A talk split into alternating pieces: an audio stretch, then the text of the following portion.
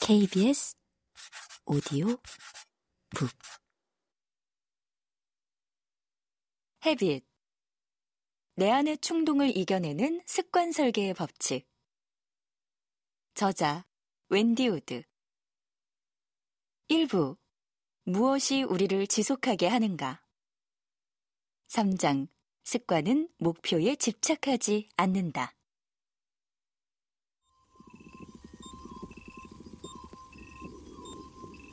사람들이 처음 어떤 과제를 배울 때는 실행 제어 기능, 즉 의식적 자아와 관련한 뇌 영역, 전두엽과 해마 영역이 활발하게 움직였다.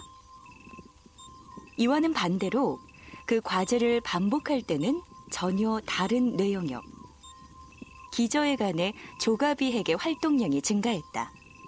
즉, 인간의 신경 시스템이 무언가를 결정하는 영역과 무언가를 지속하는 영역으로 분리되어 있을 수도 있다는 사실이 밝혀진 것이다. 이렇게 습관의 부활이 시작되었다. 비슷한 시기에 인간의 인지 능력에 관한 실험 연구가 진행됐다. 연구진은 다음과 같이 실험을 설계했다. 자극이다. 화면에 특정한 신호, 문자, 숫자가 나온다.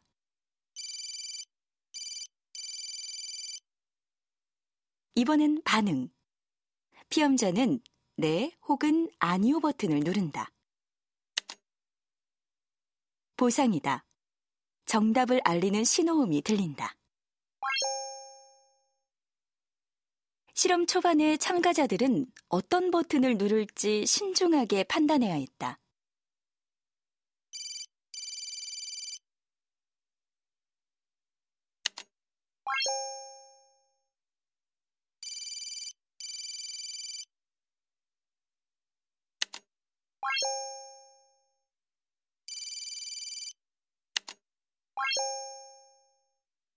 하지만 몇 번 퀴즈를 반복하자 피험자들의 숙고 과정은 점점 단순해졌다. 그들은 더 이상 자신의 인지 능력을 적극적으로 동원하지 않았으며 심지어 다른 생각을 하거나 다른 일을 수행했다. 실험을 마친 연구진은 참가자들이 계속된 자극으로 축적된 장기 기억에 따라 행동했다고 설명했다. 연구진이 보고서에 쓴 장기 기억이라는 용어를 윌리엄 제임스의 표현으로 바꿔 말하면 자동성이라고 할 수 있다. 바로 이것이 습관의 다른 이름이다. 다시 미로 속의 쥐로 돌아와 보상이 습관에 어떤 영향을 미치는지 살펴보자. 레버를 눌러야 먹이를 얻을 수 있다는 사실을 처음 배웠을 때, 쥐는 보상을 얻고자 레버를 누르는 것에 집중했다. 연구진은 쥐가 레버를 눌렀을 때 마음속에 보상에 대한 일종의 기대를 품고 목표 지향적으로 행동했다고 결론 지었다. 여기까지는 인지주의 심리학자들의 해석과 같다. 따라서 만약 보상을 주지 않으면 쥐는 합리적으로 판단해 레버 누르기를 멈출 것이다. 그러나 예측은 빗나갔다.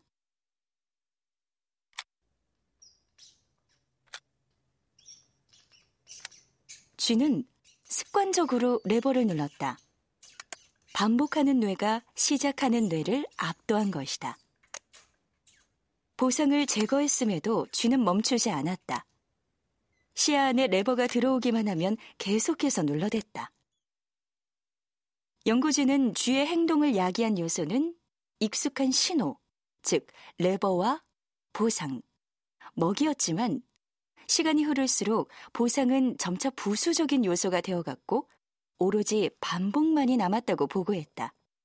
물론 어느 정도 시간이 지나자 훈련을 잘 받은 쥐들은 보상 없는 레버 누르기를 멈췄다. 이 연구가 밝혀낸 것은 무엇일까? 무언가를 반복해 습관으로 정착되면 쥐는 그리고 매우 높은 확률로 인간 역시 보상에 거의 둔감해진다는 사실이다. 그렇다면 행동주의 심리학, 인지주의 심리학, 뇌과학 등 다양한 학계의 연구 결과가 공통으로 가리키는 것은 무엇일까? 나는 이렇게 정리했다.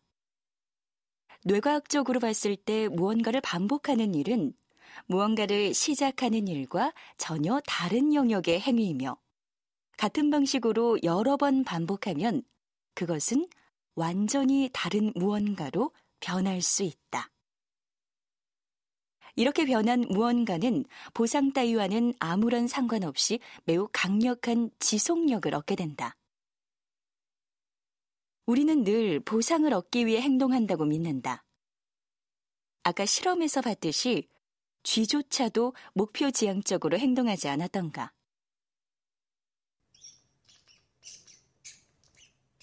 나는 배고파. 그러니 저 레버를 눌러서 먹이를 얻을 수 있는지 알아봐야지. 하지만 이것은 단지 시작에 불과하다. 사람들은 어떤 목적이나 결과를 바라지 않고도 그저 습관에 따라 행동한다. 놀랍게도 이 말은 윌리엄 제임스가 한 세기 전에 한 말이다. 현대의 수많은 연구와 실험이 제임스의 예측을 입증한다. 인간은 보상을 고려하지 않고 단지 자신이 처한 상황에 따라 무의식적으로 행동한다. 나는 레버가 설치된 미로 안에 있어. 그러니까 레버를 눌러야지.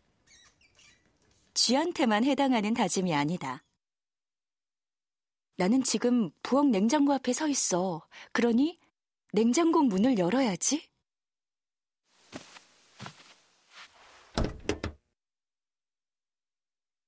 당신의 뇌 깊은 곳 어딘가에서 이런 추론 과정이 일어나는 것이다. 당장 무언가를 먹어야 한다고 의식적으로 결정한 것이 아니다. 그냥 습관일 뿐이다.